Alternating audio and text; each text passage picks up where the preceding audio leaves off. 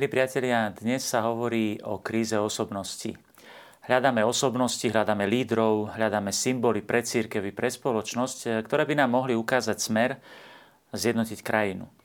Treba však povedať, že v súčasnosti je nielen kríza osobností, ale aj istá kríza vnímania osobností. Za osobnosti považujeme tých, ktorí osobnosťami nie sú a naopak zabúdame na tých, ktorí nimi sú.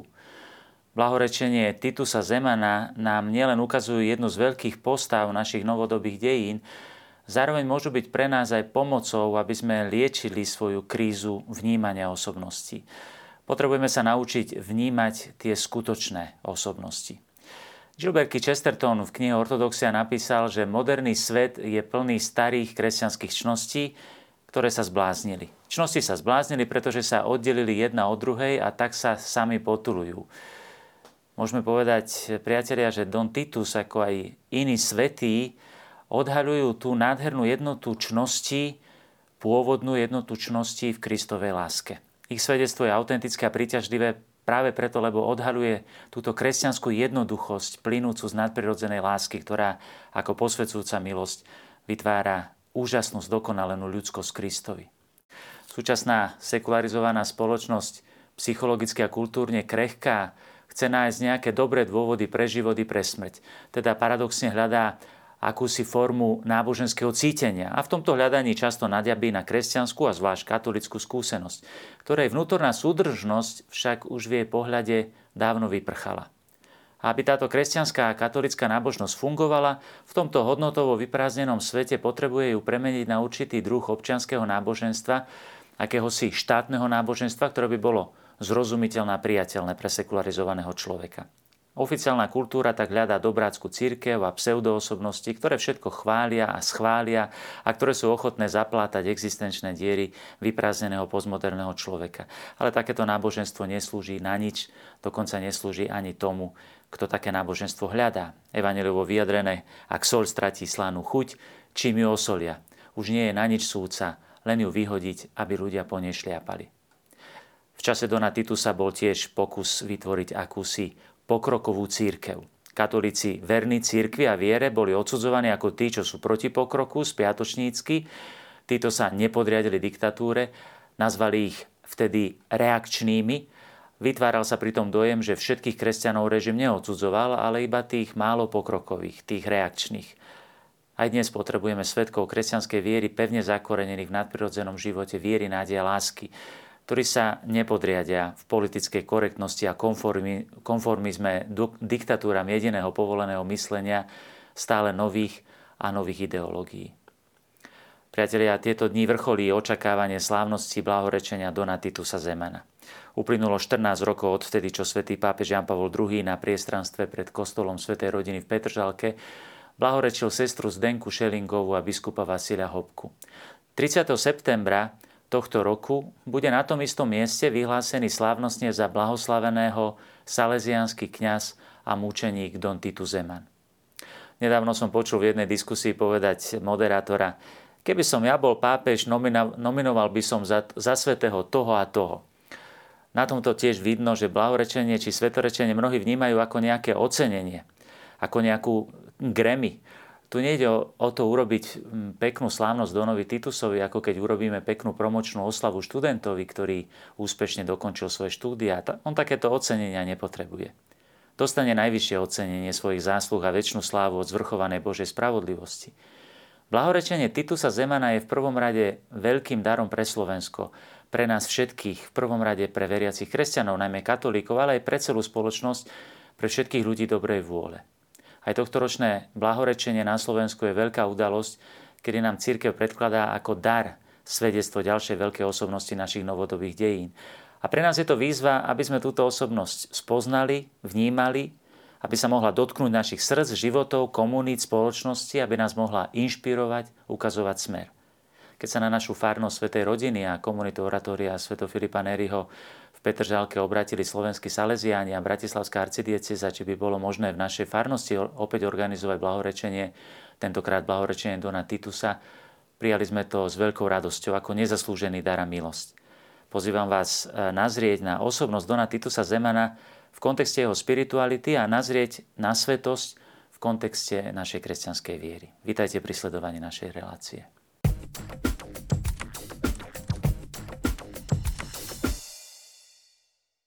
Priatelia, Ježiš hovorí v Evangeliu, ani lampu nezažnú a nepostavia pod mericu, ale na svietnik, aby svietila všetkým, čo sú v dome. Svetí nie sú celebritami, ktoré by sa počas svojho života vystavovali na obdiv sveta. Ich život je charakterizovaný najmä skrytosťou. Svetý Pavol takto vyjadril túto obdivuhodnú skrytosť tých, ktorí v krste začali nový život s Bohom. Veď ste zomreli a váš život je s Kristom ukrytý v Bohu. Aj Don Titus prežíval svoje utrpenie v skrytosti a niesol si ho v skrytosti aj po návrate z väzenia – Blahorečenie má slúžiť na to, aby svedectvo života Božích svetkov nezostalo pod mericou. Aby sme ho postavili pred oči tých, čo sú ešte na ceste. Aby sme ich postavili na svietnik ako svetlo lásky, ktoré osvecuje našu cestu. Je potrebné vypovedať tieto príbehy, priniesť ich na svetlo. Je hodné odporúčať niektorú z publikácií o Donovi Titusovi, ktoré na Slovensku vyšli, jednoduchým a strhujúcim rozprávaním, pritom vyrovnaným a dobre dokumentovaným je kniha Quo Vadis Titus, ktorej autorom je synovec a birmovný syn Dona Titusa Zemana, pán Michal Titus Radošinsky. E, postaviť Dona Titusa na svietnik ako lampu znamená aj pokúsiť sa spoznať, vypovedať a pomenovať jeho vnútorný svet, odhaliť jeho spiritualitu v jeho vnútornej jednote. Práve jednota totiž charakterizuje svety, jednota života, skutkov, myslenia, slov a srdca. Pre hĺbšie spoznanie osobnosti života a vnútorného sveta nového blahoslaveného okrem spomínaného životopisu odporúčam aj e, okrem teda webovej stránky www.tituzeman.sk, kde nájdete všetky aktuálne informácie ohľadom nielen Dona Titusa, ale aj slávnosti blahorečenia. Odporúčam aj ďalšie e, knihy o Donovi Titusovi, životopis, ktorej autorkou je e, talianská profesorka e, Lodovika Maria Zanet. E, životopis, ktorý napísala v Slovenčine, vyjde v najbližších dňoch. A takisto aj ďalšia nová kniha, ktorá sa chystá v septembri, Neodpočívaj, pomáhaj, ktorú zostavil Peter Slepčan a v ktorej nájdete príspevky niekoľkých autorov na osobnosť a spiritualitu Dona Titusa v kontexte blahorečenia a aj napríklad ďalších osudov kňazov, ktorých zachránil historických kontextov. Don Slivoň napríklad v tejto publikácii aj vysvetľuje, ako taký proces blahorečenia prebieha. Okrem toho samozrejme môžem odporúčať aj mnoho ďalších menších publikácií, ktoré e, vyšli vo vydavateľstve Don Bosco. Titus odpust mi to od Ernesta Macáka alebo taká menšia e, brožúrka o Titusovi Zemanovi e, od toho istého autora Michala Titusa Radošinského alebo Don Jozef Luscoň pripravil knížku najmä pre mládež a školákov Titus ideš Um, takže tých publikácií môžeme nájsť uh, viacero. Pod slovom svetosť si dnes ľudia predstavujú veľmi rozmanité skutočnosti, často viac alebo menej vzdialené od toho, čo pod pojmom svetosť rozumie katolická viera. Mnohým je dnes už veľmi vzdialený aj príbuzný termín blahoslavený. Toto označenie blahoslavený je prvým stupňom kanonizačného procesu, keď sa príklad svetého predkladá iba pre miestnu církev, kým titulom svätý sa predkladá pre celú církev. Preto sa v súčasnosti blahorečenia obyčajne konajú v miestnych cirkevných spoločenstvách. Aj toto sa uskutoční na Slovensku. Naši súčasníci a dokonca aj samotní katolíci strácajú často obsah základných kresťanských pojmov, hoci si myslia, že im rozumejú, v skutočnosti im už dávajú často viac menej odlišný význam a obsah, než aký mali pôvodne a aký majú v učení cirkvi. Mnohí si dnes napríklad pod pojmom svetosť predstavujú veľmi vágným, širokým spôsobom náboženské založenie. Teda ak niekto praktizuje náboženstvo, tak sa mu zvykne povedať, to je taký svetý človek, teda taký nábožensky založený. Mnohí potom slovo svetosť dávajú do súvisu s morálnou bezúhonnosťou a integritou, váš istou morálnou bezchybnosťou. A tak človek, vedomý si svojich morálnych chýb a nedostatkov, napríklad si o sebe často povzdychne, no ja nie som nejaký e, svetec, teda potom niekedy má slovo svetosť aj negatívne konotácie, ako napríklad vtedy, keď ho stotožňujeme so slovom svetuškárstvo, teda akousi neautentickou, prepiatou, pokriteckou nábožnosťou či morálnosťou. A tak sa slovo svety dokonca dáva niekedy do protikladu s normálnosťou, ľudskosťou a podobne. Tak sa postupne svetosť v mysliach našich súčasníkov ako si stáva čím si vzdialeným, otrhnutým od normálneho života, pre mnohých svety znamená čudný. Katolická viera pod svetosťou vidí v prvom rade nadprirodzený život. Istú tajomnú skutočnosť, zbožstvenie, prežívané prostredníctvom božských čností viery, nádeja, lásky, prostredníctvom krstu vliatých do duše. Svetosť je v tomto zmysle účasťou na Božom živote. Tajomným, vnútorným, skrytým životom krstnej milosti, teda neviditeľného a tajomného nadprirodzeného pôsobenia Boha v srdci človeka, pôsobením krstu a ostatných sviatostí. Je to človečenstvo privedené do dokonalosti. Svety teda nie sú čudní, sú viac ľuďmi, viac ako bežní ľudia. Veľký pápež svätý Jan Pavol II v liste Novomilenio i Neunte poukázal na to, že svetosť potrebujeme znovu objaviť nie ako niečo vzdialené bežnému kresťanskému životu, ale naopak ako hlavnú perspektívu celého cirkevného života. Je príhodný čas znovu presvedčivo predostrieť všetkým túto vysokú úroveň každodenného kresťanského života, napísal. 5. kapitola konštitúcie je druhého Vatikánskeho koncilu o cirkvi. Hneď v úvode poukazuje na najvnútornejšiu identitu Kristovej cirkvi a na jej vnútornú svetosť. V nasledujúcom bode prináša skutočne prorocké učenie koncilu o tom, že všetci kresťania sú povolaní k svetosti života. A ďalší bod potom hovorí o mnohorakých cestách svetosti, o rozličných povolaniach, ktorých sa má svetosť najrozličnejším spôsobom dosahovať a v bode 42 e, konštitúcia hovorí o podstate, o podstate svetosti, o dokonalosti v láske, v ktorej jedinej spočíva pravá svetosť. Teda dokonalá láska, ktorá charakterizuje všetkých svetých, objíma a tak povediať zjednocuje celý život osoby vo všetkých rozmeroch. Ako sa vyjadril Tomáš Akvinský, je matkou všetkých čností, koreňom a formou všetkých. Svetý Pavol napísal, že láska je najväčšou z božských čností, že láska všetko znáša, všetko verí, všetko dúfa, všetko vydrží.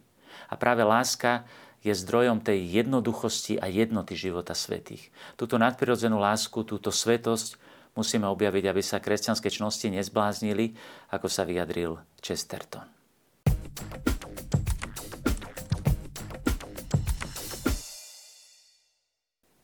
Meno Titus Zeman bude v nasledujúcich dňoch na Slovensku často skloňované.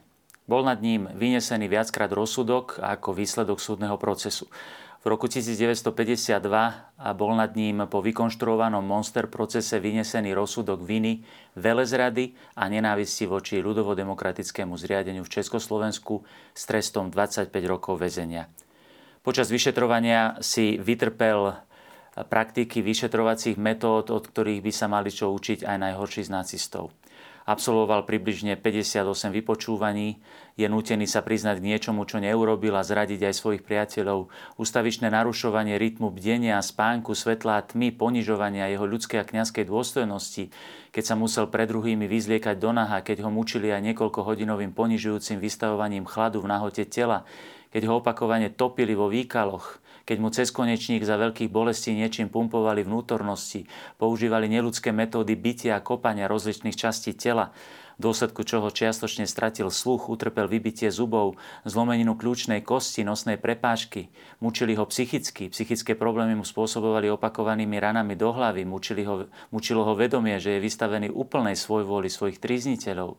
Žil v ústavičnom strachu z nových a nových spôsobov mučenia a smrti, drogami bol vystavený ústavičnému strachu z obesenia, to sú len veľmi strohé a stručné opisy mučenia, ktoré zažil počas vyšetrovania. Potom po súdnom procese nasledoval neludský žalár, kde väzňov označovali skratkou MUKL, teda muži určení k likvidácii. Spolu zažil mučivých 12 rokov, 11 mesiacov a jeden deň žalára, kde si zažil kruté zaobchádzanie, vyšetrovania a väzenia 50. rokov komunistického režimu pre najväčších zločincov v Ilave, v Mírove, v Jachimskom tábore na spracovanie všetkej vyťaženej uranovej rudy na Jachimovsku, Příbramovsku a Hornom Slavkovsku, v Leopoldove a Valdiciach. Ústavičná niekoľkoročná podvýživa, neludské zaobchádzanie, dlhé týždne na samotke, hladovky, chlad, vystavenie radioaktívnemu uránu, otrasné hygienické podmienky. V roku 1964 bol podmienečne prepustený, zotavoval sa zo zranení a podvýživy, pracoval ako skladník do konca života. Jeho zdravie už bolo zničené, objavovali sa srdečné a neurologické problémy. pritom musel stále pracovať. Na sklonku života mu bolo aspoň na chvíľu ešte dovolené vykonávať veľmi diskrétne kňazskú službu v rodných Vajnoroch. A napokon začiatkom roku 1969 zomrel na infarkt. Neskôr sa ukázalo, že aj tomu predchádzala experimentálna liečba, ktorú na ňom lekári skúšali. Potom už to neskúšali na nikom inom. Kto čo len nazrie do svedectiev otrasných osudov, ktorým bol počas života vystavený Titu Zeman, zostane hlboko dotknutý nad neuveriteľnou krutosťou jeho mučiteľov a zároveň nad obdivuhodnou vnútornou silou tohto trpiteľa. A nebol to žiadny nezraniteľný hrdina. Neludskosť, ktoré bol vystavený, ho hlboko poznačila, ako svedčili tí, ktorí s ním boli v styku po jeho prepustení. Až po jeho smrti v oktobri 1969 bol na podnet jeho brata Štefana čiastočne rehabilitovaný novým rozsudkom viny dvojnásobného nelegálneho opustenia republiky s trestom 3 roky väzenia a až napokon v roku 1991 bol po 39 rokoch zbavený všetkých predchádzajúcich rozsudkov, rozsudkov viny a úplne rehabilitovaný. Vieme, že podobných rozsudkov padlo v našej krajine v týchto rokoch oveľa viac. Prípad Dona Titusa Zemana bol napokon završený podobne ako v iných prípadoch na Slovensku, napríklad biskupov Pavla Gojdiča, Vasila Hopku, metoda Dominika Trčku či reholnej sestry Zdenky Šelingovej, ešte jedným procesom. Nie civilným súdom a procesom, ale procesom kanonizačným, cirkevným procesom blahorečenia. Výsledkom tohto procesu je uznanie zo strany cirkvi, že Titus Zeman je mučeníkom, ktorého život, utrpenie a smrť je najvyšším svedectvom lásky ku Kristovi a k cirkvi a že jeho smrť bola zapričenená násilnými skutkami prenasledovateľa z nenávisti k samotnej viere, ktoré jasným spôsobom viedli ku skráteniu jeho života.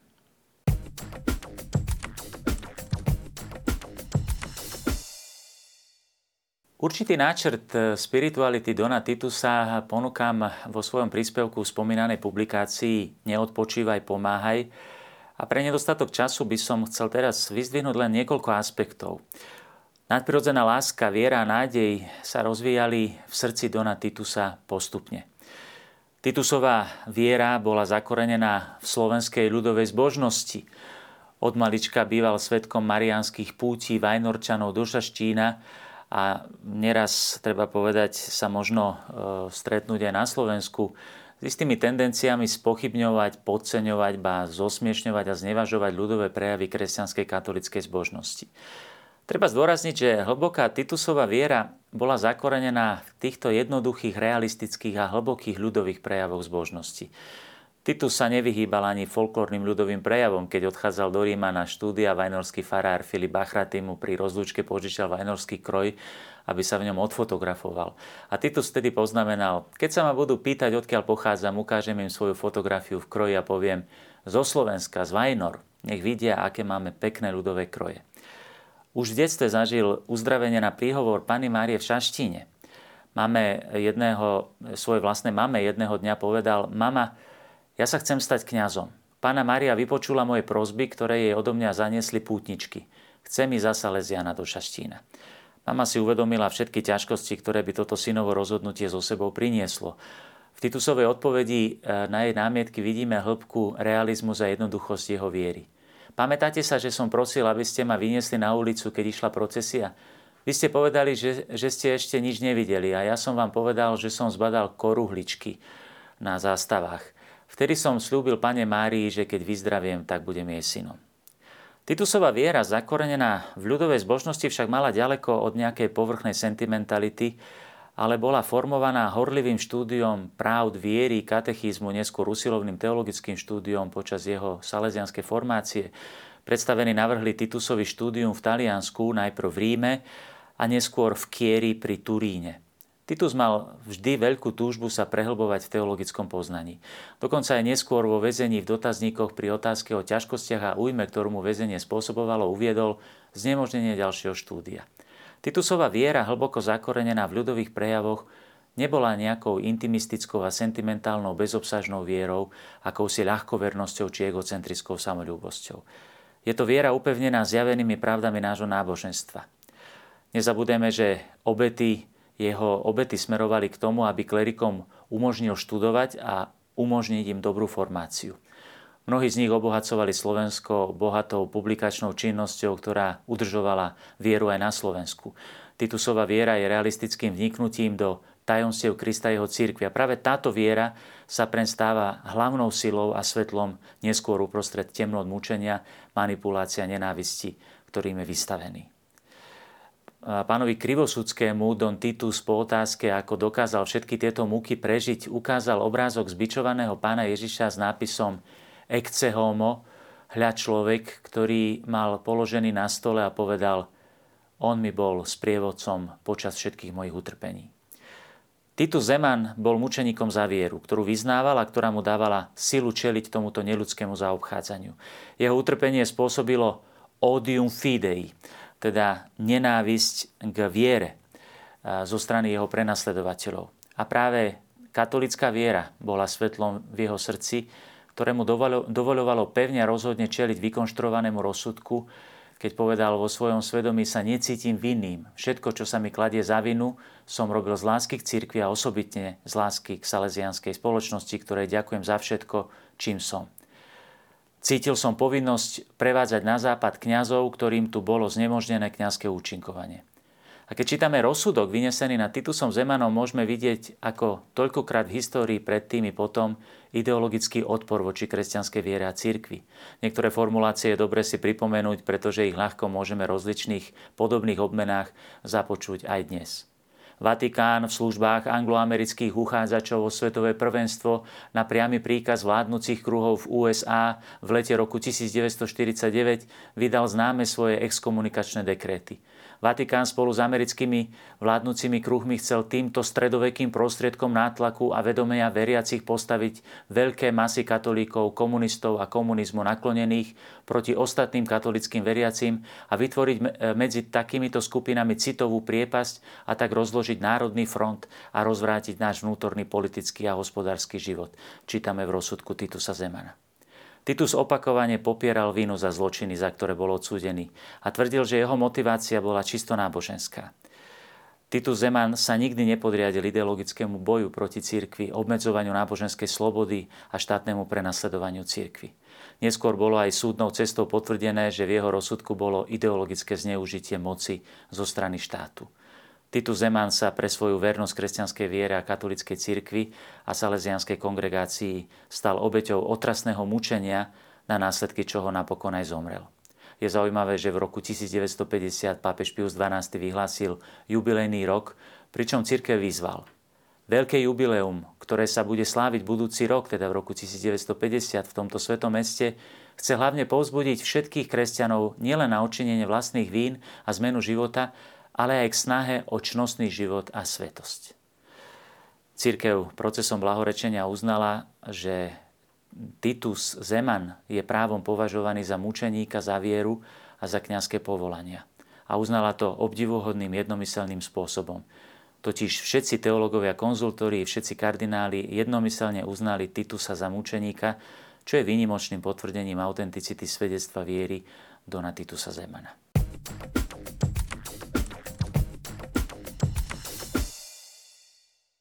Posledná božská čnosť, ktorej by sme sa mohli dotknúť v Titusovom osude, je nadprirodzená nádej. A tá má celkom osobitú a nádhernú marianskú črtu, ktorá je inšpirovaná od malička slovenskou zbožnosťou k sedem bolestnej Pane Márii a salesianskou úctou k Pane Márii, pomocnici kresťanov.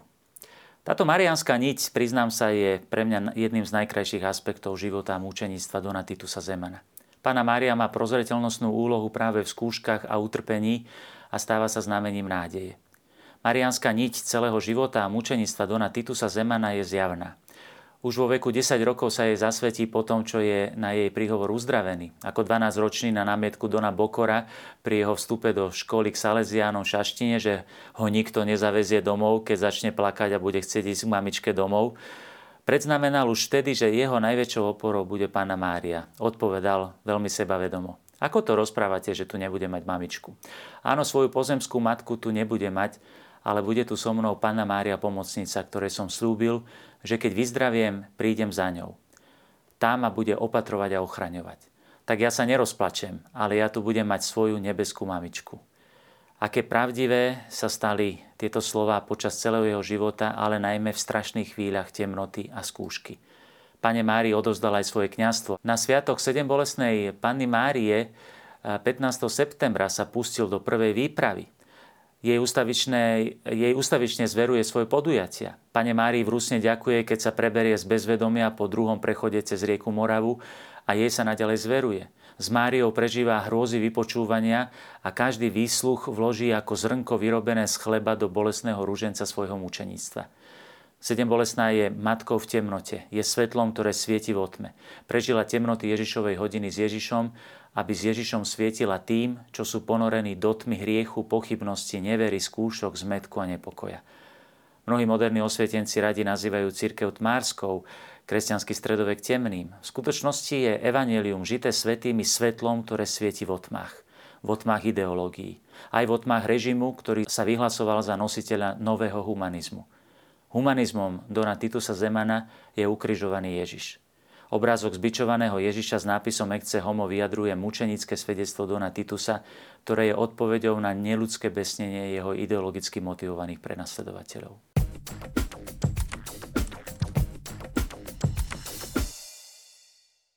Milí priatelia, Don Titus Zeman nebojoval ideologickými zbraňami, ale autenticitou svojho kresťanského svedectva až po vernosť mučeníctva. Nenechal sa posadiť do vozíka ideologických záujmov a netýkalo sa to iba komunistickej ideológie, ktoré sa od počiatku nepodriadil. Je známe, že počas vojny ukrýval mladého Žida bez toho, aby to niekto vedel. Bol tým, čím bol. Kresťanom a Kristovým kňazom, verným cirkvi. Je skutočnou osobnosťou kresťanskej lásky. Jeho obeta, ktorá má nadprirodzený charakter, ako sme sa pokúsili ukázať na toľkých miestach, priniesla a prináša ovocie. Množstvo dobra, ktoré priniesli a ešte prinášajú pre Slovensko i pre celý svet tí, ktorých povolanie zachránil a spolu s ktorými trpel, obrátený sudca Pavol Korbuli, ktorý do konca života konal pokánie, sú len začiatkom toho požehnania, ktoré Don Titus Zeman na jeho autentické svedectvo života, utrpenia a smrti znamená pre našu krajinu. Aj v jeho živote má posledné slovo Kristova láska – Môžeme si želať, aby jeho blahorečenie bolo novým impulzom pre objavenie toho daru pre Slovensko, ktorý bude schopný inšpirovať i ďalšie generácie. Slovami Dona Andreja Dermeka, ktoré zazneli na jeho pohrebe, chceme ho vzývať ako nového blahoslaveného. Titus, neodpočívaj, pomáhaj. Pomáhaj mladým dušiam a pripravuj miesto pre nás i pre nich. Týmito slovami si vás všetkých, milí priatelia, aj ako farár farnosti Svetej rodiny v Petržalke, dovolujem ku nám pozvať na slávnosť blahorečenia Dona Titusa Zemana. Dovidenia. thank you